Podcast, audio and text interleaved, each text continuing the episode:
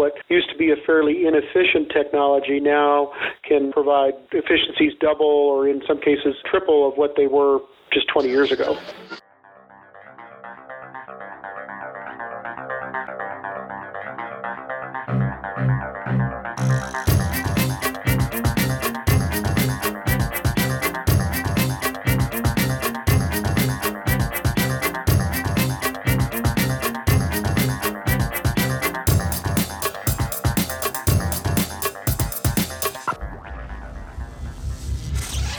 This is EnergyCast, and I'm Jay Dauenhauer. Today we're talking about combined heat and power, the process of taking waste heat and increasing a system's overall efficiency. This is exciting because most of the energy from power production usually comes out as heat, so why not scoop it up and do something with it? You've likely heard this phenomenon on the utility scale. Heat from a turbine can often run a second steam turbine using a heat exchanger. This is commonly called a heat recovery steam generator, and it's a great way to increase the efficiency at a facility. The technology today is smaller scale for commercial and industrial applications. They're called microturbines, and they are quickly gaining in popularity. Rather than fueled by power from the grid, they typically run on a gas or liquid fuel like propane, natural gas, kerosene, or even aviation fuel. And the company we are speaking to today makes units that can generate between 30 kilowatts and 30 megawatts. What's exciting is that a single microturbine can not only generate electricity, but use waste heat to warm water lines, which can also aid in any facility with a boiler. And the heat can even help with chilling as well. That concept is called combined cooling heat and power, or CCHP. It's a cool concept and a crucial part of the so-called microgrid, whereby our generation sources become increasingly splintered. I like them for their efficiency, but I'm a big proponent of a technology that can go where conventional utilities cannot. You heard me talk about this in my wind episodes. These CHP systems are widely used in the oil field, where a utility line drop may be out of the question. That's great if you ask me, because they can run on natural gas straight out of the well. All too often, I've seen natural gas flaring off out in the oil fields. It's a huge waste. I remember taking some vendors from the Northeast out on a site in West Texas, and we didn't even need headlights because the flares were so bright. When they asked me what it was, I said, yeah, that's natural gas that could be heating your homes this winter. Now it won't. We need small technologies like these to fill in the gaps, whether it's the West Texas Permian Basin or a small village in Africa. It fits my mantra that with energy technologies, it needs to be everything, everywhere, all the time. Our guest today is Jim Krause, Executive Vice President of Sales and Marketing for Capstone Turbine Corporation, a manufacturer of these sleek little products based in Chatsworth, California. That's northwest of LA. Now, this is no Apple building their products in some factory in Asia. They design and manufacture right there in Southern California. Jim and I talked about the role CCHP and CHP systems play in the energy mix, as well as what it means for something to be made in America. Being the head of sales, I couldn't help but open the interview with a line from The Wolf of Wall Street. The clean version, of course. Show them how it's done. Boom. Sell me that pen. Watch. Go on. You sell this pen? That's my boy right there. This pen? Sell anything. Why don't you do me a favor? Why don't you name down that napkin for me?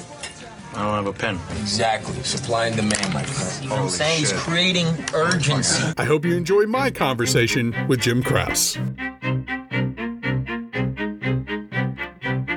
We're here with Jim Krause, Executive VP of Sales and Marketing. Jim, you've seen Wolf of Wall Street, you know, the part where he basically says, sell me this pen. Jim, sell me a CHP system in 10 seconds.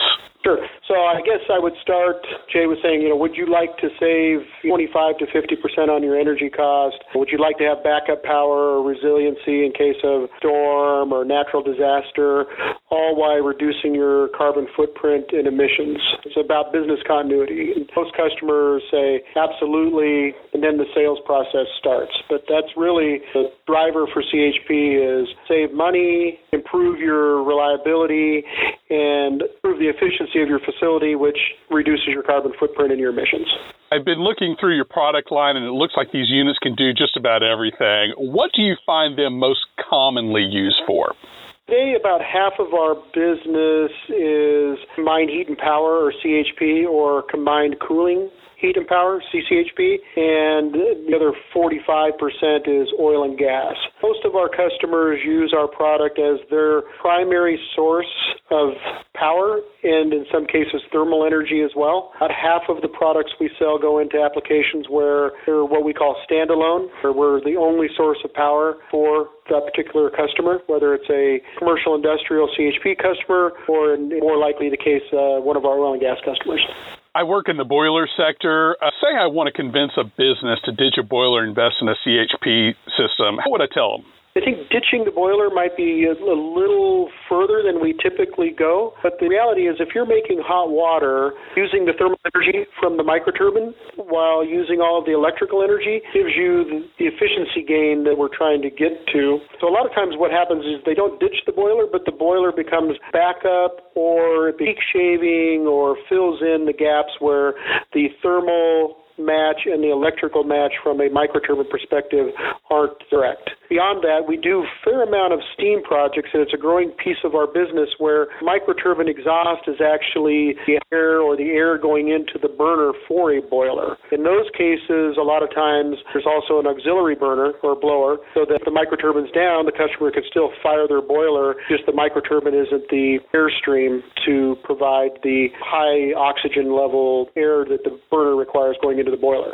We don't often replace them, but we do often work along with or directly in conjunction with existing boilers or new boilers. The water side still needs to be treated and all of the traditional boiler type maintenance done on the water side. What we don't do from a microturbine perspective is add additional complexity or maintenance items. The microturbines, our particular technology is air bearings, so there is no coolant or lubricating oil for the microturbine. We get very long service intervals. In a typical environment, we can run up to 8,000 hours between service intervals, and then at 40,000 hours, we do a minor overhaul, and at 80,000 hours, we do a major overhaul. So we don't necessarily reduce the maintenance on the boiler side, but we don't increase the maintenance by adding a microturbine-based CHP solution in the existing facility. I spend a lot of time also in the oil and gas sector, especially doing water treatment technologies. Tell us how your technology fits in the oil and gas sector. I know that's a big component of your business. Most of the projects that we've done have been really in two areas. One is production power, either running rod pumps or submersible pumps or LAC units at the production pad. Then the other big market is pipeline or compression. So along the pipeline, we'll have C30s or C65s that provide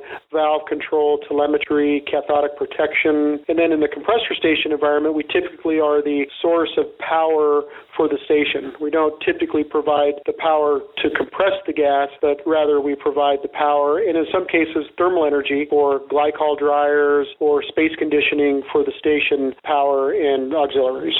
And we should also mention that in this setting, they're moving natural gas already. You're taking a slipstream of that natural gas and powering your CHP system, is that correct? Correct. At the wellhead, we're taking what would typically be flared gas and using it in the microturbine. The microturbines are very tolerant of off-spec fuels, so high BTU fuels, as long as the fuel is heated and the heavy hydrocarbons are vaporized and stay a vapor all the way into the microturbine, we can handle very hot gas. And in a compressor application or in a pipeline application, we're taking the gas from the pipeline or from the compressor station and running it in the microturbine.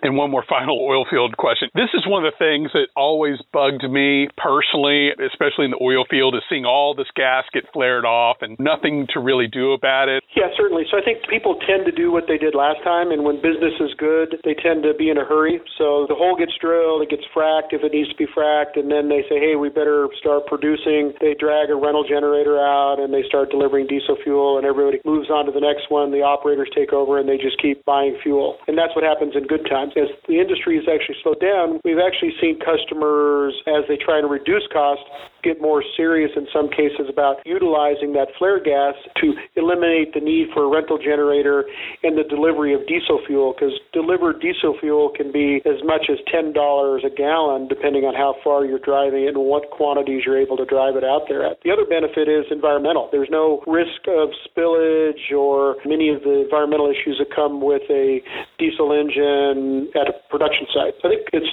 a bit of a cultural change, and sometimes it's driven by hard times more than it is good times. We're seeing ever-increasing opportunities in the flare gas sector, both domestically and internationally. Other than the oil and gas sector, do you see situations where commercial or industrial folks switch entirely to CHP systems? What would a scenario like that look like? I think we're at the beginning of that. We have sites where we're the only source of power and thermal energy, but that usually had historically been driven by the fact that they were remote locations and the cost or the ability to bring grid power in was prohibitive. But today, with the popularity of microgrids and renewables and battery storage, we're seeing more customers consider to be what sometimes we refer to as grid defectors, that they're looking at the cost of staying connected to the grid versus not, and looking at options that include microturbine-based CHP as sort of the base load opportunity, and then combine it with battery storage or solar or distributed wind to give them a solution or an energy supply that's equal to or greater than the reliability of grid power. We don't see a lot of it today, but it's something that people are discussing more, and I think as these other technologies mature and the cost comes down, we'll see more companies and or customers, instead of bringing electric utility in, just bring natural gas and provide all of the utilities, electrical and thermal, to their clients based on distributed generation and microturbine-based CHP and CCHP solutions. I might be putting you on the spot here, but what do you say to utility operators who'd be getting mad at you about something like this? Utilities need to look at this as an opportunity, and utilities that see customers as a valued partner in the energy space, I think, can participate in the distributed generation space. It doesn't necessarily have to be a negative for a utility. It's just going to be different than it has been. We have several projects, microgrid projects, that we're actually working with utilities on. And oftentimes utilities have unregulated arms that participate in different segments of the market that the regulated utilities either can't or don't participate in. But I think utilities, especially forward-thinking, progressive utilities, will find their niche and will thrive in this changing environment. Before the interview, I looked at your website and tried to absorb as much of your case studies and everything as I could. What do you mean when you say in one of your videos that the grid is up to 33% efficient and your CCHP systems are 90% efficient?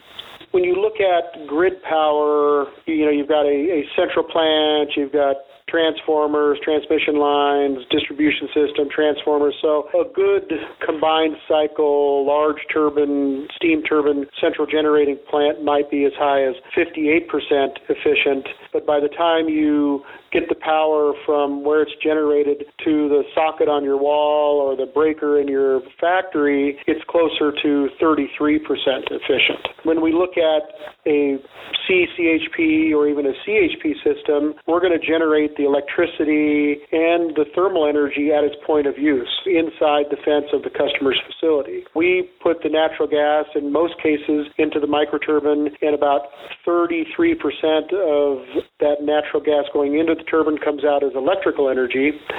The rest of it is available for us to use in the exhaust. We take the exhaust heat, and in a CCHP application, we can actually make chilled water, and then there's still enough energy left in the exhaust to do a lower temperature hot water loop for domestic uses, for laundry or kitchens or any other domestic application. So by using the one fuel source to make electricity, chilled water, and hot water, we can see efficiencies up as high as 90%. It sounds counterintuitive, but CHP systems also have the CCHP, the combined cooling heat and power, as well. Tell us how that works. How do you get cooling from waste heat? Sure. I think when I got into the industry, it was a bit of a mystery in myself as well. But basically, anybody who's ever had an RV is familiar with their refrigerator in their RV that runs on propane. The concept is similar. It's just much larger. There's a number of different manufacturers that make what are called absorption chillers. The absorption chiller takes the thermal energy, either in the form of hot water, steam, or in some cases, the exhaust directly from the microturbine, and they heat and cool a working fluid. And in this case, the working fluid is lithium bromide, and the lithium bromide solution, as it goes through a heating and cooling process, goes through a phase change. And in that phase change, the energy that's given off is in the form of cold, and they spray the lithium bromide solution over a chilled water bundle within the absorption chiller, and it cools the chilled water circuit of a building, industrial customer. That technology has been around for decades, and it was widely used in steam loops and other places. The nice thing is, with the growth of the CHP industry, there's been some growth or improvements made to the product, so what used to be a fairly inefficient technology now can provide efficiencies double or in some cases triple of what they were just 20 years ago. I always like asking this question, especially with new technologies. What benefits, Jim, do you see for this technology in the wider world, specifically maybe the developing world?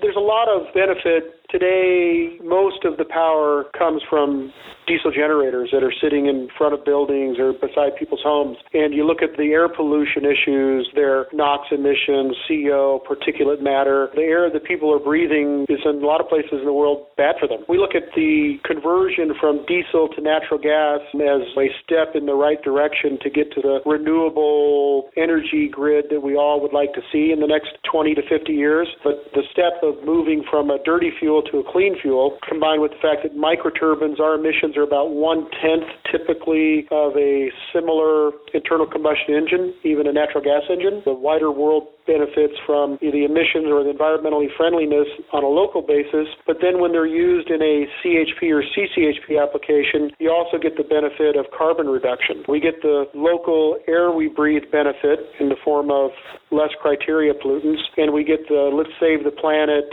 climate change benefit in reduced carbon footprint because we're improving the energy efficiency at the customer's location of the fuel we're using. What are some of the drawbacks to this technology? I would assume maybe some upfront price issues. Certainly, we are almost always a higher first cost than a similar sized internal combustion engine. In the U.S., the cost differential is much narrower. In some cases, we're actually about the same first cost as internal combustion gas engines that are required to add exhaust after treatment like selective catalytic reduction, SCRs. That also drives additional maintenance cost, as well as if you're going to install it in an urban environment, noise and vibration are always something that have to be addressed with the packaging and the installation. Our units are very low noise. The units have no vibration. So we find in places where you have to have a sort of or equal technology to Capstone, the first cost differential can be very close. Where that first cost differential becomes problematic or challenging is in parts of the world where low-cost diesel generators and emission requirements don't require the same level of technology Capstone provides to its customers. I know this is a bit outside your area, but we've been hearing about CHP systems on gas turbines when it comes to industrial power generation for a while now. Are any innovations being made to take some of the lessons you've learned with Capstone's technology and scale it up to an industrial level, to a utility level? What we've done at Capstone is, we believe, is take the industrial gas turbine technology and benefits and sort of miniaturized it. The other thing is, because our turbines are easily connected together, our niche is 30 kilowatts to 10 megawatts. Small industrial customers can take advantage of Capstone technology the same way a large customer would take advantage of a Siemens or a GE or a much larger gas turbine. And then I guess the other way I'd answer that question, Jay, is that we are also working on a 250 and a 370 kilowatt microturbine. The benefit there is a little bit of added efficiency. As we go up in size, we're improving the electrical efficiency of the turbine, and it'll allow us to participate in a larger size range than we do today. But we have several multi-megawatt installations. I think today our largest single installation is about 8 megawatts, but we regularly do 2 to 4 megawatt commercial industrial CHP installations for customers around the world. You're building these units, you're fabricating them in California. Tell us what that means to be able to do this kind of manufacturing here. We hear so much about that stuff these days. Sure. Capstone was founded in Southern California with people that came from the aerospace aerojet industry. Southern California being a one-time bedrock of the aerospace aerojet industry, had a lot of people that came out of that sector, and today we still have that base here. Capstone has a high technology product, so we're able to get combustion engineers or the other engineers that are required for a high-tech product, as well as the trades that we need, machinists, welders, assemblers that are highly skilled to work on a modern or advanced technology. We have two facilities here in Southern California, one in Chatsworth, one in Van Nuys, where all of our product is assembled, tested, and shipped to customers worldwide. When I say 100% American-made, we do source some components from different parts of the world, but more than 90% of the technology is sourced here in the States. What would you say to folks who say that California is not friendly to manufacturing and business? California is a unique place to do business, but I think the advantages outweigh the disadvantages, and we've been here for 25 years and currently have no plans to leave. All right, fantastic. I'm going to finish with a lightning round of your thoughts on different energy technologies. First one's natural gas. Transition fuel. Crude oil. Not going away anytime soon. Nuclear. Black eye. Coal. Needs to find its place with advanced technology to make it more friendly. Wind. Serves a role. Solar. Same. There's a fit for both. Biofuels. Emerging still. Fuel cells. 10 years away from commercial production and have been since 1960. Hydroelectric. Underrated. Geothermal. Expensive. Electric vehicles. Coming whether you want them or not. And finally, nuclear fusion. Wish we had it. All right. Jim Krause, Capstone Turbine Corporation, thank you so much for your time. Thank you, Jay. Appreciate it. Now, that is how you do a lightning round. Great job. Again, that was Jim Krause, Executive Vice President of Sales and Marketing for California-based Capstone Turbine Corporation. And by the way, the Department of Energy conducted a study in 2016 that says the United States could utilize combined heat and power at over 291,000 sites for a grand total of 240 gigawatts of power. I want to thank Jim as well as Caleb Finch from Capstone for getting materials for this episode. You can check out plenty of cool pictures on Instagram at Host Energy and online at energy-cast.com. All guests are sent the raw and finished recordings the week of release. So far, no complaints. Music was produced by Sean Stroop at Stroop Loops. That wraps up episode 24. Be sure to join us next time when we explore the raw power of the sun with concentrated solar power. Until then, I'm Jay Dauenhauer. We'll see you next time.